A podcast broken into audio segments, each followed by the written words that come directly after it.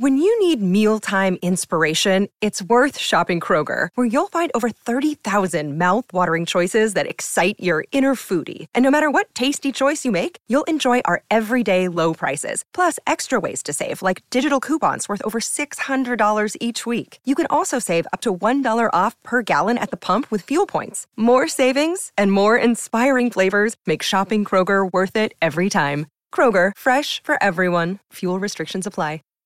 When you don't have a clear curriculum for your classroom, it is so overwhelming to try to put that together yourself. Spending hours on Pinterest and Google pulling worksheets and pulling pieces of curriculum together to make something that works for your classroom. That's why we created the Autism Helper curriculum and now offer Curriculum Access. Curriculum Access gets you access to all levels and all subjects of the highly differentiated, evidence based Autism Helper curriculum. You can have students working on letter identification and working on parts of speech at the same time in our easy to use curriculum. We currently have hundreds of teachers using Curriculum Access from all over the world with consistently rave reviews. I want you to join that group of teachers. Now is the time to ask your administrators for curriculum access. We have an email template ready to go so you can ask them to set up a demo. Your administrators can jump on a live call with our team members to see everything that's included in the Autism Helper curriculum access. Next year, let's reduce the overwhelm. Let's start the year out with a path and a plan and resources to meet all the diverse needs of your students. Let's make next year the year of curriculum access. Head over to the show notes to learn more. Hi, I'm Sasha Long, special ed teacher and board certified behavior analyst. Welcome to the Autism Helper podcast. I'm here to explore different strategies to improve the lives of individuals with autism.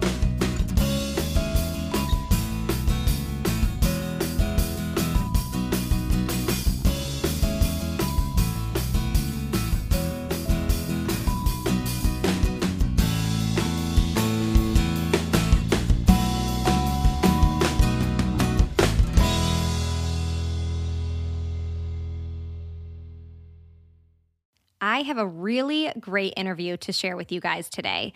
So, I am chatting with Meghan Roberson, who is an SLP and BCBA. And we are actually talking about the sensory pyramid. You might be thinking, why are two BCBAs talking about the sensory pyramid? Well, as Meghan is going to explain to us, understanding and having this shift in mindset about the sensory function of behavior, how complex it is, how important it is, and how much we need to utilize our OTs can really transform the way we approach behavior and encourage positive behavior change. So I'm to let Meghan do all the explaining and we're to jump right away into this conversation. If you are not driving or walking right now, I would get out a notebook because there's to be a lot of great notes you want to take. Meghan is also sharing an amazing download that will be in the show notes as well as a bunch of additional resources if you want to learn more.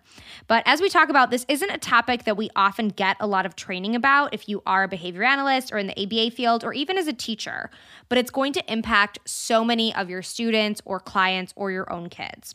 So let's go ahead and jump in. Hi, Meghan. Thank you so much for joining me. Yes, thank you so much for having me. I'm so excited. I am really excited about this topic. Today, we're going to talk about the sensory pyramid, which, as you and I were just chatting about, the whole sensory function of behavior is not something we talk about that much as behavior analysts. That's exactly how I felt kind of coming into the field. Um, we learn about, you know, access and attention and escape and sensory, and then we don't really hear much more about it after that. So it was something that I really wanted to learn more about as a BCBA. That's great. And I love I want to hear a little bit about your background because I know you are an SLP and a BCBA and I I'm always jealous when people have both. well, I started in in the field as a speech therapist. Um, loved my job, loved working with the kids I was working with. Ended up getting a lot of kids with autism, um, and I just felt that that was kind of my home, and was having a lot of behavior issues in my clinic where I was working at the time and one of my colleagues said you know i'm going to aba school might it might be something you're interested in so i pursued it just to be a more effective slp and ended up really falling in love with the field i would have moms come in and their child had just had a meltdown at the grocery store and so then my speech therapy session was really ineffective. And I realized I want to be at that grocery store with that mom, helping her work through these daily issues that she's having. And then also being able to do some skill building work in the home with mom where it's going to be most effective because they're in their most comfortable setting. So, transitioned into ABA after that um, and just have absolutely loved my experiences in both. I love that. And I love that you get to view, you know, the whole child and see behavior and communication as this like interwoven web, which we all know that it is. It is. Isn't that the truth? Awesome. Okay, so let's jump into this topic because it's it's really good, and I know we have a lot to cover. So let's go back. We you know we know about the functions of behavior, and as you said, we spend a lot of time talking about access to t- uh, tangibles and attention and escape and all these different strategies, and we get to that sensory component, and we're like, or it could be sensory period. Right. so when we're looking at an FBA, we look at these four functions, right? And first of all, I have to say, our four functions that we look at, and you mentioned that I do try to see the whole child. These four functions completely exclude other contributing factors. So we also always rule out medical issues, uh, medication impact, past trauma. There could be attachment disorders or other factors that we may or may not know about that could be contributing to the behavior. So it's also yes. imperative that we get a really good, accurate, and detailed case history and reach out to other professionals who may want to shed some light on the other things that we find in that case history. Um, because at the end of the day, these four functions, yes, they're super impactful to behavior, but it may not be the whole story. Mm-hmm. So true. So, sensory. We get to sensory, and I always tell my staff, um, I have a small company of just BCBAs, and I tell them, I know you guys get it. I know that you understand the process of the FBA and everything, but we don't really learn a lot about sensory. It tends to be kind of that elusive, ooh, what do we do? I don't know. So, common examples of this, and the things that I even looked back through my notes and went to see, okay, what were the ways that I was taught what this looks like. A child might be covering their ears in response to a loud noise. They might be spinning the wheels of their toy cars or rocking back and forth in their chair. Um, we might look at this and say, okay, it, it's happening to meet some sensory need or take away or remove some sensory aversion. And that's kind of where our training stops. But the behavior may also occur because the child has innate sensory processing differences.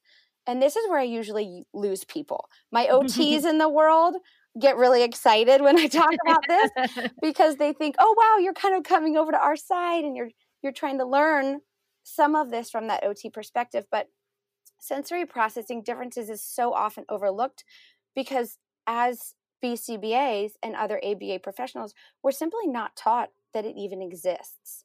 Um, so that's what we're going to look into more today. Yes, this is I think going to be a, a good learning experience for you know teachers, parents, BCBAs, RBTs to hear about this from this perspective, but also from from a BCBA. So you're utilizing this within within your work and when you're teaching staff members and working with kids. Yes, absolutely. So when we're looking at that sensory function, in most programs we're not really trained on what to do. We might try providing replacement behavior that is, you know, quote appropriate uh, we might try to redirect the child back to the task that they've been given. We might try to use some response blocking to stop it from happening, extinction. We might give them a specific time or place. We could try all of these behavior based strategies, but I always tell my staff, we're not going to do any of these. And they look at me like I'm crazy. And I say, first, we're going to call on our occupational therapists. We're going to call on our OTs. I had two amazing mentors, Corey Yates and Am- Emily Vaught, who they are the reason I understand sensory processing the way I do today. And it's only because I reached out to them for help. Um, so you have to call on your OTs. You have to have that collaborative piece. So if you feel like your child or your student or your client may have some sensory processing differences as we go through kind of a list that we'll go through in a minute that might be impacting their behavior, just their ability to function through daily activities, we have to reach out to an OT. Um, ultimately, collaboration is key in working with these kids. And we're not trained to diagnose or treat sensory differences or sensory processing. It's good that we are aware of the impact of sensory processing on behavior because that's often our, our primary observable feature of this mm-hmm. underlying issue. Um, but at the end of the day, we have to be able to provide appropriate referrals to OT and we're going to learn about sensory differences and sensory processing so that we can understand their recommendations and incorporate those into our practice of ABA for that specific child. That advice is just huge. And you could have replaced OT with, you know, like you said earlier, like we want to reach out to someone that specializes in trauma or we want to reach out to an SLP or a social worker or someone like that. But we we need to collaborate more. And I I see this as personally, I see this as such a struggle of the ABA field in general that, you know, we get too excited that we think we know all the answers and we don't. Yeah. Well, and we're taught that behavior is is anything. So in a lot of ways we do feel like, "Oh wow, feeding, I can do that.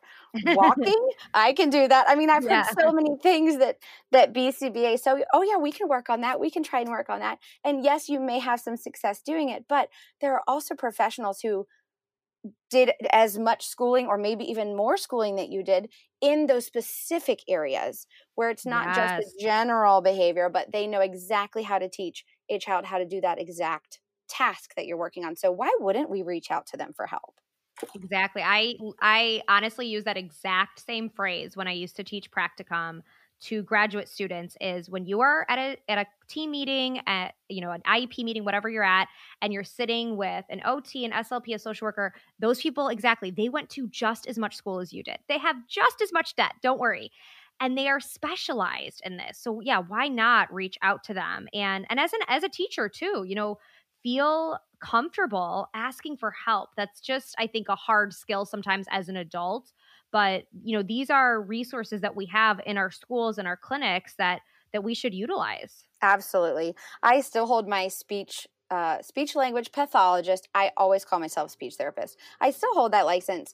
One of our other BCBAs on our team still holds her special education teaching license. Yet we recognize that in our capacity, we're working as the BCBA, and I will still reach out to speech therapists for help and she will still reach out to educators and teachers for help because we have to recognize that two brains are better than one, two plans are better than one, and collaboration is key. Yes, so so so true. We could talk. We could talk about this. I know. Let's go back. To, going off on a tangent here, but it's such a good point. Okay, so let's talk about sensory processing.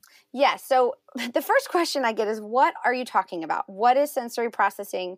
So when we look at sensory processing, it's a couple of steps. So first, we take in sensory stimuli. It might be a smell or a certain noise or a texture, and then our brain and our body interpret that information, and our body decides if it's pleasant or harmful, safe or dangerous, and then we determine how to respond. So, an example of this would might be we smell food, it smells really rotten, and then we don't eat it.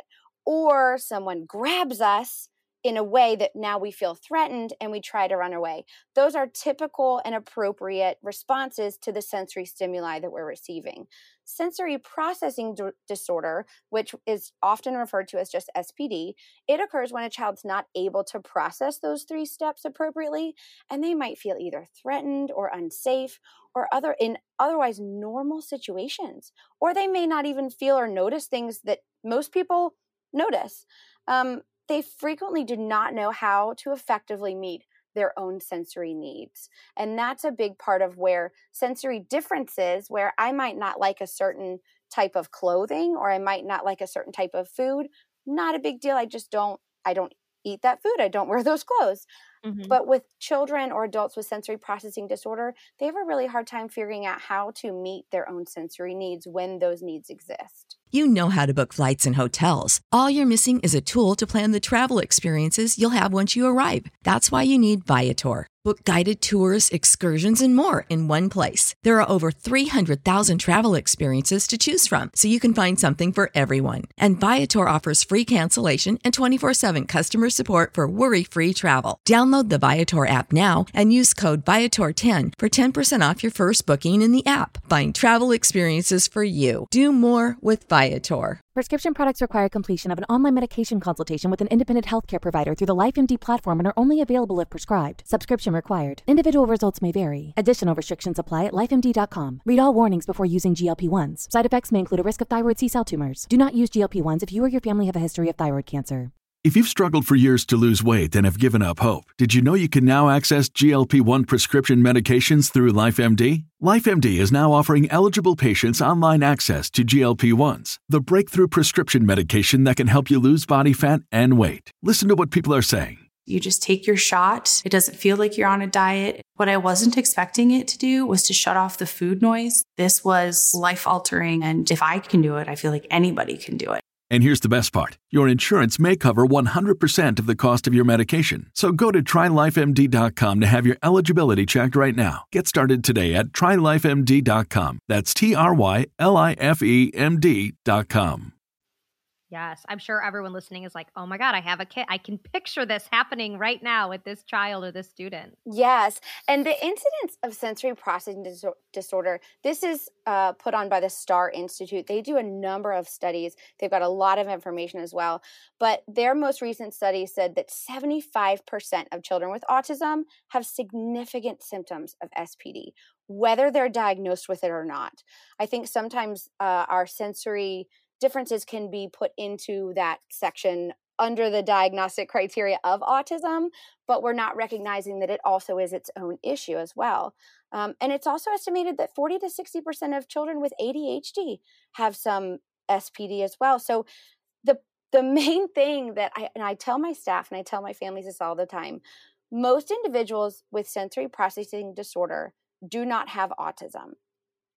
And in addition to that, most individuals who have sensory differences are just everybody. Yeah. All of us Adults have sensory too, right? differences. yes. Everyone has some type of aversion to a texture or a noise.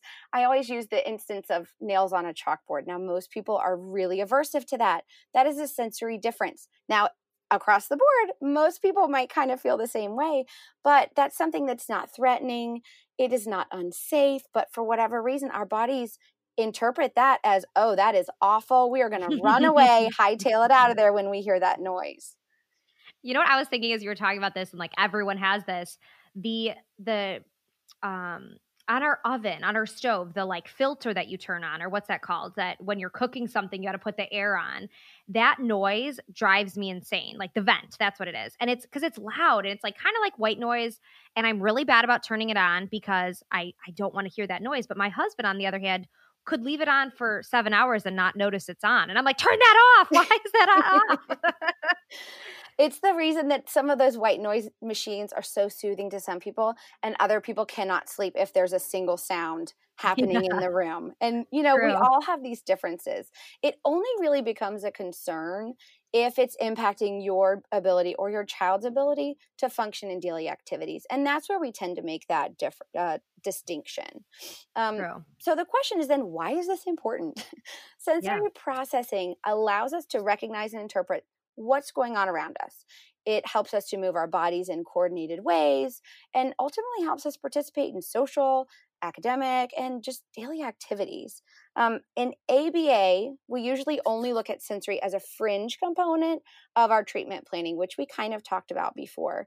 Um, but if we imagine a pyramid, and this is where I'm going to get into the pyramid of learning, um, I think we're going to potentially have it um, also as um, something that your listeners can look up. Is that correct?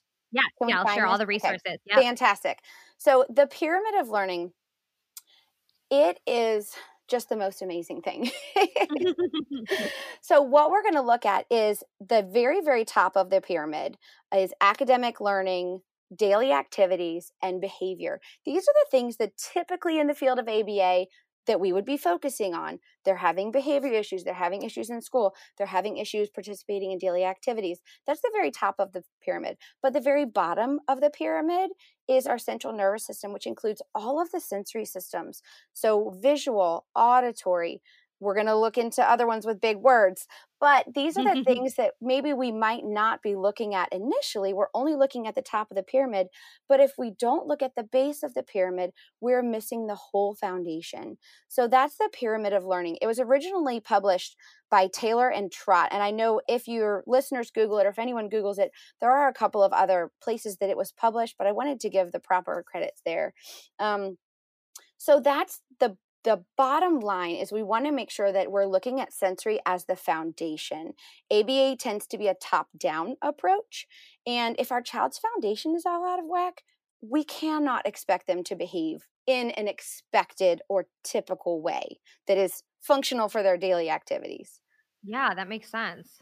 So, we're going to look at the eight senses. I explained a minute ago that those make up the bottom of that pyramid of learning, or as we often call it, the sensory pyramid. So, within sensory modulation, there's a continuum of sensitivity for each sense. So, a child may be over responsive, and that can result in sensory avoiding. Some of these for for us and for our listeners may start to sound familiar. They might have extreme reactions to otherwise pretty mild stimuli. They might be uh, feeling overwhelmed by just everyday situations. They might feel anxious or defensive or experience a fight or flight response. So, those are children who would be over responsive to a certain sense. They could also be under responsive. So, in these situations, they might not notice changes in the environment or they might have a really delayed response to those. They could seem distracted, withdrawn, or even clumsy. I know we have, well, a couple of past clients and then a couple of my own kids have different, they are over responsive to some senses and then under responsive to others. And you can definitely see it where one child becomes in that fight or flight mode because he doesn't like certain touches or he's afraid of certain noises. But then the other one is so super clumsy.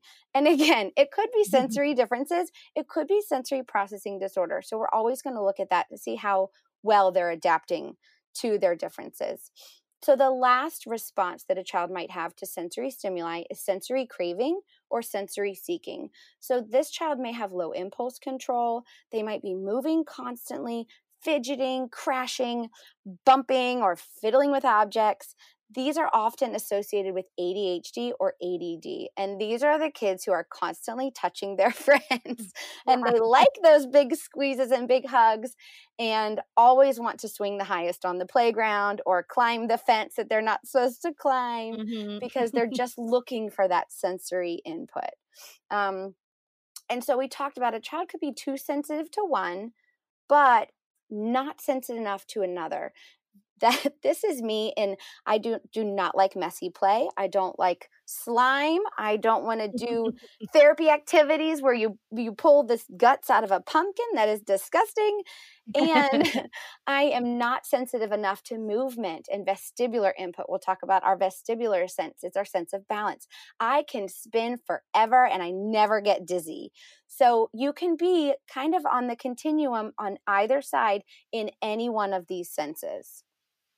God, it's so interesting as you go into these examples, even with your, you know, yourself or your own kids and kind of the different ways that you can approach, you know, sensory modulation. It it's so much more complex than that initial like, oh, sensory function, you know, like it's it's interesting to think about, you know, how how deep you can go into this topic. Oh my goodness. It once you dive in, it becomes just this big black hole of information, but I think it's one of those things that once you kind of get an idea of what could be happening, it really becomes like a light bulb moment. I had one of my staff recently realize that one of her clients was sensory seeking for movement, always wanted to jump on the trampoline, always wanted to spin and roll across the floor to the point where it would almost get him overstimulated, which can happen depending on the type of movement. But then when she would sit him down to do a written activity, he had the hardest time. And it was this light bulb moment that when she realized he was overly sensitive to all of the visual stimuli on the page. It was too many words. So mm-hmm. he was mm-hmm. having the hardest time getting through his work because he just kept looking away and looking away. And so when she made some modifications to where he could only see a few lines of the page, oh my goodness how belie- how you know unbelievable we don't need visual schedules we don't need token economies we just needed to decrease the amount of information on the page. And now he does fantastic. And so it really is once you kind of start to look at each of our, our clients or our own children or our students under the lens of sensory processing, it's really, really amazing that, you know, with a couple of antecedent strategies or things that we're more aware of, we may be able to get rid of some of these difficult behaviors or struggles that the children are having without doing any quote behavior type of um, strategies and it's such yeah. a great support for them because not only are we helping them, we're helping the family, we're helping the teachers, but we're also giving the children some great tools that they can use forever and ever and ever and ever to help their own sensory processing. Yeah, and it's going to be something that has a real a real change. You know, when you're when you're talking explaining the sensory craving and sensory seeking, I'm sure everyone can kind of visualize like, you know, any kid in any classroom and uh, you know anywhere that there are kids that are just fidgeting and moving and they can't sit still and so often traditional classroom management systems will focus on you know maybe a punishment based approach of a const- constantly saying quiet hands to someone who is craving some type of sensory input is not going to be effective and might actually cause other behaviors to occur. So by kind of switching your perspective here, you're going to really have such a major impact on, you know, the effective of the whole class. Exactly. And that's again where we really have to lean on our occupational therapists with regard to these sensory recommendations. As I go through each sensory system that is also at the bottom of that pyramid, when you look at the visual, we're going to talk about signs of possible problems and also some recommendations. And these are the things that we may not want to be trying on our own because we are not OTs. And if you are listening and you're an OT, then kudos, you can go to town. But we want to make sure that we're utilizing strategies that are, are really, really specific to our particular client, child, or student that we're working with, and not just go out on our own trying a bunch of different things that may be beneficial or may not be beneficial to that child. Yes, great advice. Okay, so we're going to go through the eight senses and you've also are sharing a great download with us, right? Yes. So in our download that we're we're going to be putting out for listeners, we're going to go through each of the senses, different signs of a possible problem, which I'll go through a couple of those today, and then what the OT may recommend. Now, again, your occupational therapist should and hopefully will have tons more recommendations, but these are just some of the basics that I feel like are either most prevalent, most common, or things that can be just the easiest to do in a classroom or home environment. Great. Okay, so the first sense that we're going to talk about is our sense of hearing, which is our auditory system. So, auditory, uh, our auditory system allows us to map out the environment, space, and time. So, signs of a possible problem within that system could be that the child has a physical response to noise. This is all of us with nails on a chalkboard. um, they might have a lot of difficulty focusing on tasks when there's background noise present. This can be really prevalent in the classroom environment, and they may not respond to their name. I know know we talk about this a lot with my staff because they're saying, oh, he has a hard time responding to his name, and I've tried this and I've tried that. He may not hear it, he may not be able to orient where it's coming from. He might hear it, but has no clue where that noise just came from. Or he heard it and knew where it was coming from, but didn't recognize that it was his name. That is all a part of sensory processing within the auditory system. Um, the child might also ask repeated directions. So that may come across as, oh, they're not listening, they're not following directions. If your child is saying, huh? Or what? A bunch of times it may be an issue with the auditory system and how it's processing information. So, with these kids, the OT may recommend noise reducing headphones. You might put on some preferred music during tasks or preferential seating in the classroom or in the home during specific tasks. Interesting. Yeah, I like that. So the next one is our sense of sight, which is our visual system. So this includes eye movements, but it also includes sensory perception, how we're viewing the world, what how we're obtaining that information. And this information is sent to 80% of the brain. So I think oftentimes we can kind of dismiss vision and not really look at that as such a big deal, but it is sent to 80% of the brain, which means it is a huge factor in all of our processing.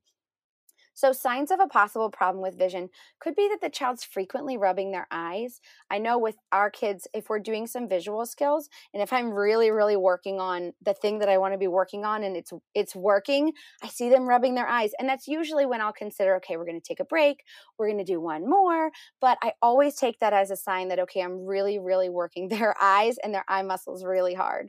Um, it could also be poor eye contact. So, this could be with or without emotional distress. Some of our kids can maintain or initiate eye contact when they're not under distress. And then others, when they do have some kind of emotional distress going on, that eye contact completely flies out the window. So we want to make sure that we're also paying attention to that emotional piece as well. Um, they could seek intense visual input. These would be the kids who are holding those lights really close to their eyes or looking out the sides of their eyes because it just it gives you a different perspective when you're looking at the TV out the sides of your eyes. Um, and they might also have difficulty copying from the board. So that's where even though it's uh, listed early on our auditory system as a recommendation, you could also put this in the visual system. Maybe if they're closer to the board, they're not going to be distracted by all of their classmates moving around and fiddling with pencils and things that their eyes are also paying attention to. So the OT might recommend um, compression. They might recommend light up toys. They might recommend light i'm sorry compression is on my next one i apologize for that they might recommend light up toys light changing toys anything that the child can focus on for a few minutes and then maybe give the body that amount of stimulation that they're then going to be able to focus on the task or participate in some kind of verbal or vocal exchange that you have for them I think about like the screen fatigue that we are all having in the past 10 months. You know, how often we are in front of a screen, whether it's for work, for pleasure, that like I know myself sometimes, like I can tell that it's now overwhelming. Like I can't stare at a screen anymore. Yes. I think some of our kids are that way too, where you may have a child leave virtual school for the day and just be zonked out and exhausted. And then you might have another who either it was too much or too little and now their body is just the way it's responding is i have to go run outside and run 50 laps i need to go to the park and i you know they're bouncing off the walls and it's just the way that our bodies respond to that visual input. Yeah whole mess right now. I know. I think we all are to an extent. Um, this virtual stuff is hard it really is, it is. and for so many different reasons so I mean, we could probably align each one of these to challenges I with know. virtual learning. But that maybe that, that'll have to be another podcast. yes, exactly. So the next system is smell and taste. I'm going to lump these together. So the olfactory and gustatory systems. Signs of a possible problem within these could be a strong behavioral or emotional response to smells or tastes. So this could be a positive or a negative response. I had a friend who used to love the smell of gasoline and her husband's dirty shoes and socks. I will not say her name, but she would probably be okay with it. Um, these kids might also eat inappropriate non food items like metal or rock or something along those lines where they're looking for that uh, input in their mouths and they want to chew, they want to taste. They might love extra spicy foods. They might love only bland foods that are all one color and texture. I know a lot of our kids like those brown, tan, orange, goldfish, cracker, pasta kind of foods. Um, and the thought behind this is that, okay, a goldfish always tastes the same, it always smells the same, it always feels the same in our mouth it is not going to change. And so they know what is going to happen in their mouth before they put that goldfish in their mouth. Whereas if you give them an orange piece of cheese or even another color, an orange that is a fruit, it could taste different than the one they had yesterday. It could have a different texture. It could be a little bit sour. It could be cold or warm. Um, so all of that comes back to olfactory and gustatory systems. So in these situations, an OT, an OT who has a child who is really, really craving those sensations might recommend spicy or sour foods. I know one of our OTs I mentioned earlier, Corey Yates, she would always have the sour candy spray.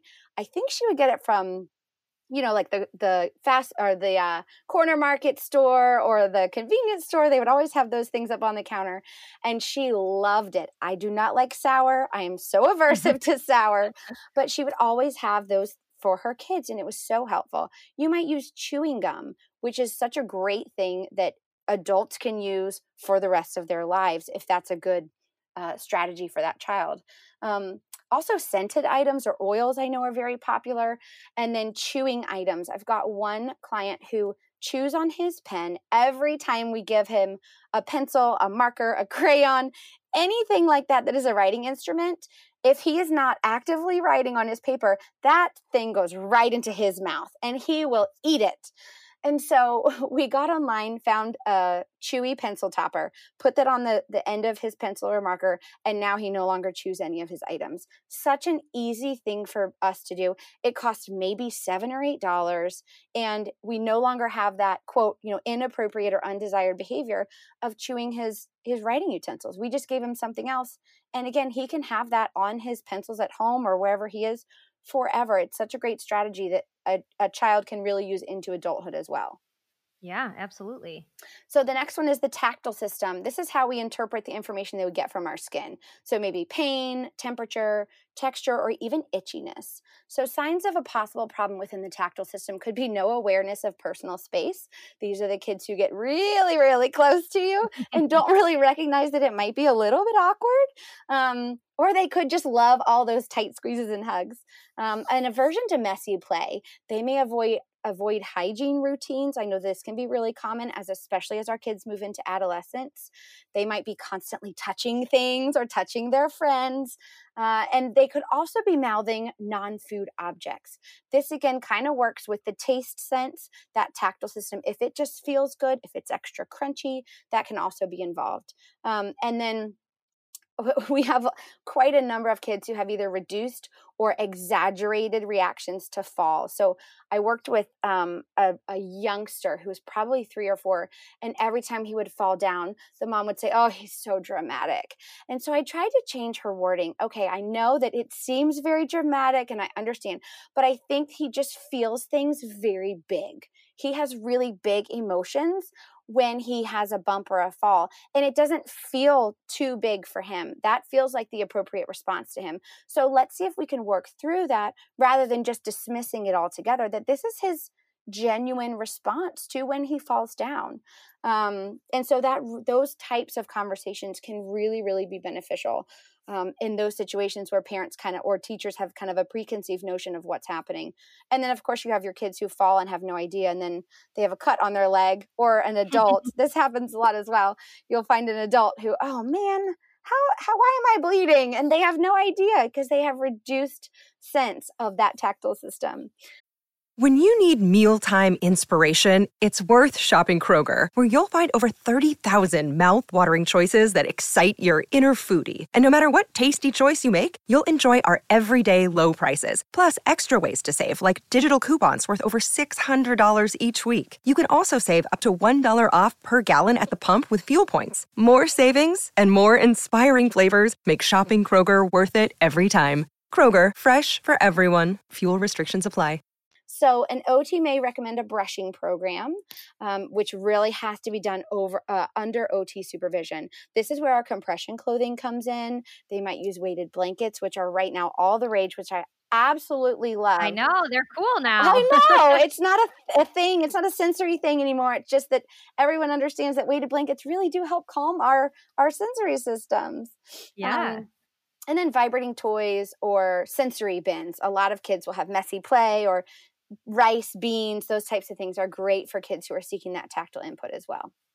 Great suggestion. So we're going into our last three. These last three are probably the most unknown or unfamiliar to most clinicians or teachers or parents, but these three actually have the most impact when we're looking at overall emotional regulation and sensory regulation. So the first one we're going to look at is internal organ sensation. It's called interoception. And this would be your internal sensations such as feeling hungry or full, having bowel and bladder awareness, internal pain, uh, having a fever or temperature, or that awake asleep cycle. So, signs of a possible problem when it comes to interoception could be decreased awareness of bladder fullness or frequent accidents. We've got a little one right now. I just don't think he knows when he has to go to the bathroom until he's wet.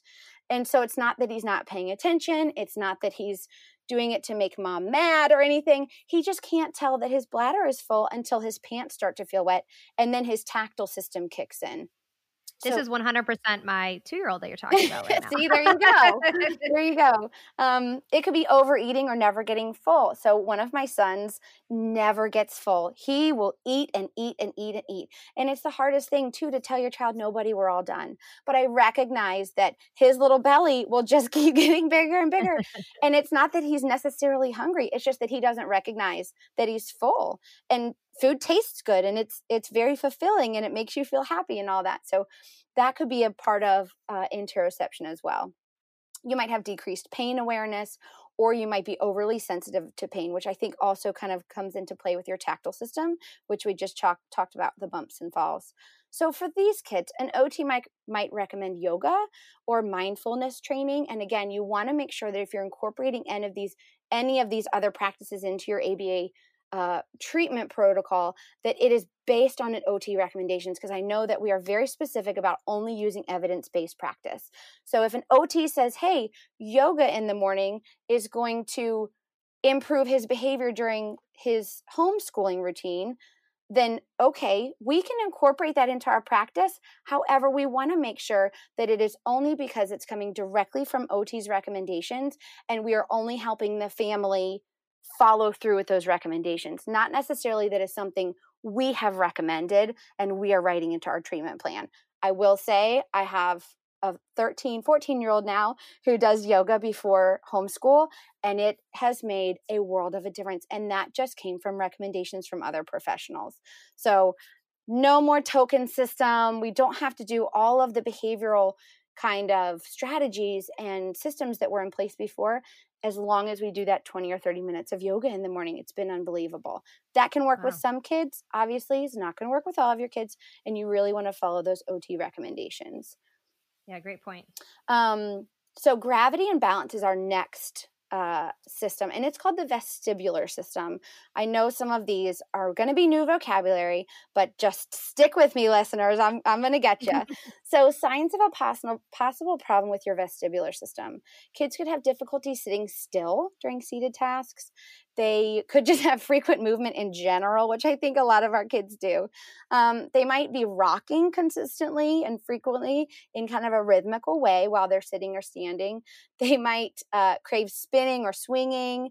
Um, I had a roommate once in college who used to stand on one foot just anywhere she was she would stand on one foot and i think that that constant you know making sure that she was balanced gave her the input she needed to be able to do whatever it was that she was doing while just standing because apparently just standing didn't give her enough input. She figured out a way to make it functional for her. So these kids might also really like being upside down sitting on the sofa upside down. I know some of our kids will sit on the on the couch on their head with their their legs flipped over onto the back of the couch or onto the seat of the couch. Um, or they might really dislike elevators or escalators. My little ones were terrified of elevators or escalators when they were young. So that could also be involved in the vestibular system. So, things that an OT might recommend to address these differences.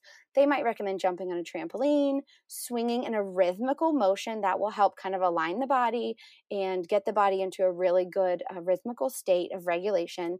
Log rolling across the floor is a good one. And then even just spinning circles in an office chair. If we have a kid who's a sensory seeker or sensory craver and they just need more input, you can sit them down in mom or dad's office chair and just spin them around for a while. And then when they're kind of feeling ready, try your tasks again or try whatever it is that you had out for them and see if that impacts their attention and focus.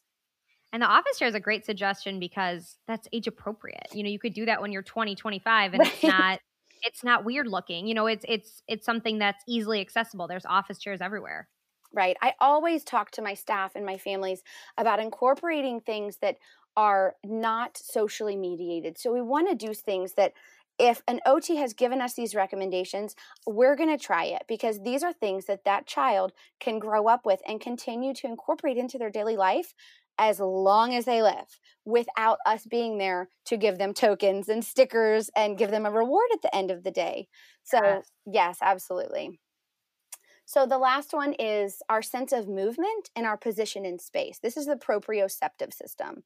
So this is input from the muscles and joints about our body's position and the movement of body parts. So th- this would be deep pressure that tells us where our body is in space. Some of our kids and, and Corey and Emily, my fabulous mentors used to do this trick where they would tell me to close my eyes and then they would move my my arms all over the place and they would say okay which arm is higher and kids and adults who don't have this proprioceptive system input, if they're not processing that input as well, they're not going to know where their arms are because they can't really feel where their body is in space. This is one of my kids as well. He has to look at his look at his arms to see if it's higher or lower. So our also our muscles are going to use graded movements to tell us um, different information about how we're going to use our bodies in different ways. This might be where if I need to pick up a cup of hot coffee, I'm going to use a really slow movement. But if I need to pick up just a pencil and leave really quickly, I can use a very fast movement, and my body can regulate how those movements are going to play out um, the proprioceptive system is the most important system in keeping the body regulated. So, again, it's one of the ones that we don't really know a lot about as therapists outside of the OT field necessarily because we're just not trained on it, but it's the most important system in keeping the body re- body regulated and thus behaviors regulated. So, signs of a possible problem could be the child is clumsy, they're bumping into objects, they might be spilling things a lot because they they don't have that good graded movement if they're holding a cup. They might have poor motor planning. They might be chewing or mouthing objects. That's you're seeing that in throughout. Um, or they might be writing too hard or too light. And some of these kids play really, really rough and aggressive. So for an OT recommendations, they might recommend body socks where you kind of crawl into it and it's made of some sort of lycra material. Um, they are completely aversive to me, but I know a lot of my therapist friends who love them. Um, they might do log rolling across the floor. They might wrap the child or even an adult wrap up in a burrito blanket. Um, they might try jumping on a trampoline or any other kind of weighted items. And there's a lot more recommendations and signs of a possible problem for each of these sensory systems on the document that we'll upload as well. Yeah, thank you again for sharing that because it's you know it's so helpful to hear you explain them all. But I know like for me, I you know you want to have it written down so you can reference it later and utilize it as a tool. So thank you for for giving such great te- detail, but also for sharing a PDF as well. Oh, absolutely. It's so important. And there's so many different factors that can come into play with our kids that we're, we're trying to process. We're trying to take into consideration all at once while also just looking at what is the behavior, because that's our job. That's our part of the field of working with the child. So, so it's really nice to have those um, just it out. And again, there could be a million others. These are just the ones that are most frequent, most prevalent, or the things that might be most obvious to someone like me who is untrained in the field of OT to, to recognize in my own clients. And it's really just kind of like we've talked about earlier. It's it's a shift in mindset that's going to just get you thinking about behavior in a different way. Absolutely. So at the end of the day, the bottom line about sensory processing and you know how all of this fits is that sensory integration is the foundation of our kids' development. And that includes the areas of development that we address in ABA. I feel like it's our job not only to be aware of sensory processing and sensory differences, but really to seek out that collaboration with an OT if we see these things going on. And not only that, but a child's ability to integrate all of the information that's coming into their systems throughout the day, which is a lot of different things, it really helps them feel balanced and in control. And that is every therapist's and every teacher's and every parent's dream for their kids is for their kids to feel in control and balanced and in the therapy world, you know, quote, regulated. That's what we all want for our kids at the end of the day. Yes. It's so, and it's great to see that simple kind of common goal amongst clinicians where sometimes it can be, you know, there can be some conflicts between differences in opinion on what's the most important in this and that. But yeah, at the end of the day, everyone at that table is going to agree we want that child to feel balanced, to feel regulated. Absolutely. So ultimately, if we're going to address behaviors in children who have a diagnosed sensory processing disorder or just sensory differences that either they're already being treated for by an OT or that you're starting to notice. Because as we're kind of going through the process of learning ourselves, we do start to notice sensory differences in our kids. If we're going to address behaviors in these kids, one, we have to make sure that we're doing all that we can to support their sensory systems. And like I've said in this podcast, and I know a million times with my staff and families, collaboration with OTs is key. If we're not aware of the sensory factors that are influencing this particular child's behavior, we're missing a big piece of the puzzle. We're not seeing that whole child and we're not addressing all of the things could that could really really be impacting that child's behavior. Now, again, our job is not to be OTs, but at the end of the day, if we can educate ourselves and be aware of these sensory aspects of behavior, our treatment and intervention in the field of ABA will have the absolute best chance of success. Yes. Oh my gosh. I love all of this. Thank you so much. This was um, really interesting. You know, we have a blogger on our team that's an OT who's amazing. And I like like an like a fangirl. Like look forward to her posts because I always learn so much. You know, she went through and did different posts on each of these sensory systems, and it was so interesting to read about it. And you know, I'm coming from a perspective of a teacher and a BCBA, so it's great to kind of hear someone talk about how you know all of these things can work together and uh, you know our increased knowledge in this area is just going to make us a better clinician or parent or teacher um, absolutely um, and I'll be sharing all of Meghan's resources in the show notes so you can do your own research and learn more since, you know, I'm sure we only like got to the very very, you know, first level of everything. Um and and kind of dig deeper. And also I'll be sharing Meghan's PDF that goes into the eight senses with kind of the possible problems and potential recommendations. Uh, yes. Now, in our resources, I tried to include books that are for parents, for therapists. There are also some that are really, really good checklists for teachers. I included a website that has a lot of that research based information. I know I have got a lot of researchers listening, um, especially in our field of ABA. There's another podcast that's really specific to um, sensory and occupational therapy, and then a really good Instagram account if you just need that quick fix and you're going through Instagram and you think, you know, I'm, i think I'm going to make this a little bit more productive time. Um, so there's a good Instagram account on our resources page as well. I love that. Look at that differentiation right there. well, thank you, Meghan, so much. I really appreciate you taking the time and and sharing, you know, all about this topic that you're so passionate about. So thank you so much. Oh, thank you. This has been so fun.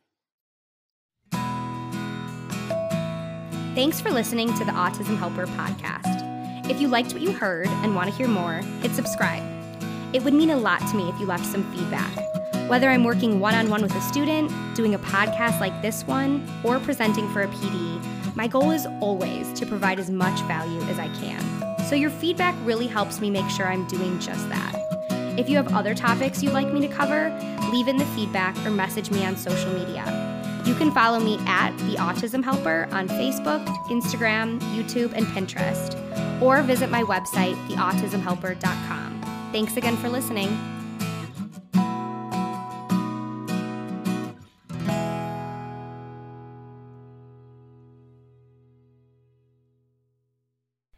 Having the right resources for your classroom is essential to making sure your classroom is running smoothly.